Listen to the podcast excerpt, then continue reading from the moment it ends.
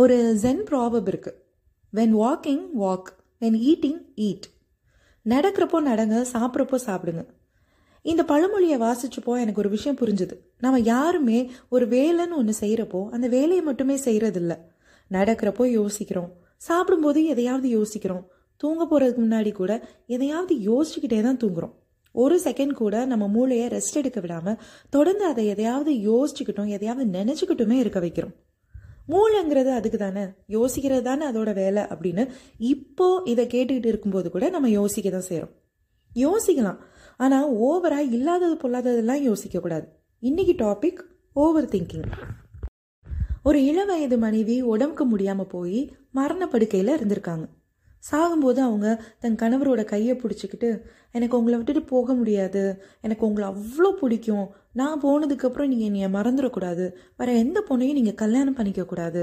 அப்படி கல்யாணம் பண்ண மாட்டேன்னு எனக்கு சத்தியம் பண்ணுங்கள் அப்படி பண்ணுனீங்கன்னா நான் தினமும் நைட்டு பேயாக வந்து உங்களை நான் சும்மா விட மாட்டேன் அப்படின்னு சொல்லிட்டு அந்த மனைவி இறந்துட்டாங்க.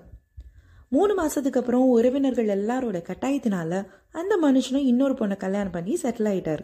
ஆனால் கல்யாணம் நடந்த அன்னையிலிருந்து தினமும் அந்த முதல் மனைவி பேயா வந்து அவரை தொந்தரவு கொடுக்க ஆரம்பிச்சிருக்காங்க. அவர் தன்னோட ரெண்டாவது மனைவியோட என்ன பேசினாலும் அவங்களுக்குன்னு அவர் ஸ்பெஷலாக என்ன கிஃப்ட் வாங்கி கொடுத்தாலும் நைட் நைட்டு இந்த பேய் வந்து இந்த முதல் மனைவி பேயா வந்து இன்னைக்கு நீ அவகிட்ட இதை சொன்னல நீங்கள் ரெண்டு பேரும் இப்படி பேசுனீங்கல்ல நீ நீங்கள் அவளுக்கு பூ வாங்கிட்டு வந்தல்ல எனக்கு எல்லாம் தெரியும். நீ என்ன பண்ணாலும் எனக்கு தெரியும். நீ எங்கே போனாலும் எனக்கு தெரியும் அப்படின்னு தினமும் நைட்டு இவர் தூங்க போகிறதுக்கு முன்னாடி இவர்கிட்ட எல்லாத்தையும் சொல்லி சொல்லி தொந்தரவு பண்ணியிருக்காங்க. இவரால் ஒரு கட்டத்தில் தாங்க முடியாமல் ஒரு சாமியாரை போய் பார்த்து சாமி என்னோட முத மனைவி பேயா வந்து தினமும் நைட்டு என்கிட்ட எனக்கு எல்லாம் தெரியும் எல்லாம் தெரியும் அப்படின்னு சொல்லிக்கிட்டே இருக்கா. அவளுக்கு தெரியாமல் என்னால் எதுவுமே பண்ண முடியல. தயவு செஞ்சு எனக்கு உதவி செய்யுங்க. அவகிட்ட இருந்து என்னை காப்பாத்துங்க அப்படின்னு சொல்லியிருக்கிறாரு. அதுக்கு அந்த சாமியாரும் தம்பி கவலைப்படாத. இன்னைக்கு நைட்டு நான் சொல்ற மாதிரி செய் அப்படின்னு சொல்லி ஒரு ரகசியத்தை சொல்லி கொடுத்துருக்கிறாரு. சரி சாமி அப்படியே செய்கிறேன் அப்படின்னு அந்த மனுஷனும் கிளம்பி போயிட்டார். அன்னைக்கு ராத்திரியும் பேய் வந்திருக்கு. இவர் உடனே குடு குடுன்னு கிச்சனுக்குள்ளே போய் கை நிறைய கடுகு அள்ளி வச்சுக்கிட்டு அந்த பேய்கிட்ட இங்கே பாரு எனக்கு எல்லாம் தெரியும்னு சொல்லி சொல்லி என்னை டார்ச்சர் பண்ணுறதில்ல இப்போ என் கையில் நான் ஒன்று வச்சுருக்கேன். அது எவ்வளோ நீ கரெக்டாக சொல்லிட்டா நீ ஜெயிச்சிட்ட. ஆனால் உன்னால் சொல்ல முடியலனா நீ தோத்துட்டேன்னு அர்த்தம்.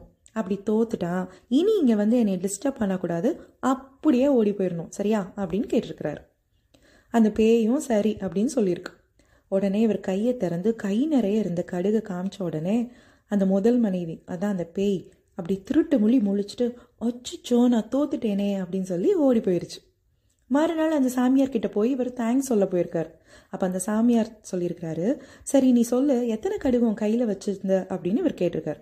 சாமியாரே அது எப்படி எனக்கு தெரியும்? நான் எண்ணி பார்க்கல அப்படின்னு அவர் சொன்னோன்னே அந்த சாமியார் சொல்லியிருக்கிறாரு உனக்கு தெரியாதனால தான் அந்த பேய்க்கும் தெரியல.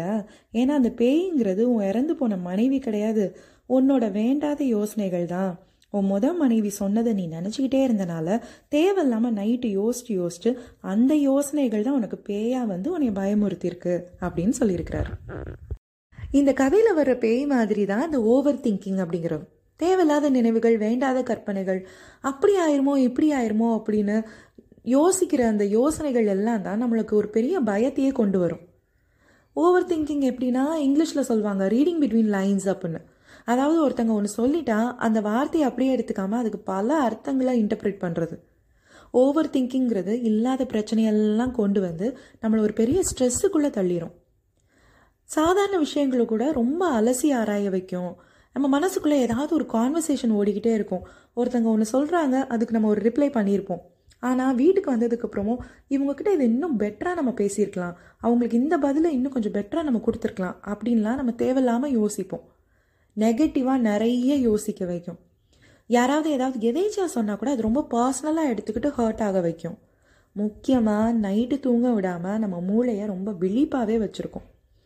இந்த மாதிரிலாம் கஷ்டப்பட்டு நம்ம மனசை வந்து ரொம்ப காயப்படுத்துகிற அளவு இருக்கிற அந்த ஓவர் திங்கிங்கை விட்டுட்டு நம்ம we have to be very still still waters நீங்கள் பார்த்துருந்தீங்கன்னா தெரியும். அலப்பாயாமல் இருக்கும். ஒரு தெளிவான நீரோடை தான் ஸ்டில் வாட்டர் அப்படின்னு சொல்லுவோம். அந்த ஸ்டில் வாட்டர் வந்து சலசலப்பாக ஓடாது. அடித்து புரண்டு இருக்கிற மண் குப்பை எல்லாத்தையும் வாரிக்கிட்டு ஓடாது. தெளிஞ்ச நீராக ஓடும்.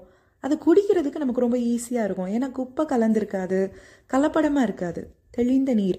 அந்த தெளிந்த நீர் மாதிரி நம்ம மனசை நம்ம வச்சுக்கிட்டோம் அப்படின்னா கலப்படமான யோசனைகள் இல்லாமல் குப்பையை போல பயம் கவலை வேண்டாத கற்பனை இல்லாமல் தெளிவாக வச்சுக்கிட்டோம் அப்படின்னா லைஃப் ரொம்ப ஹாப்பியாக இருக்கும். நாமளும் ஹாப்பியாக இருக்கலாம்.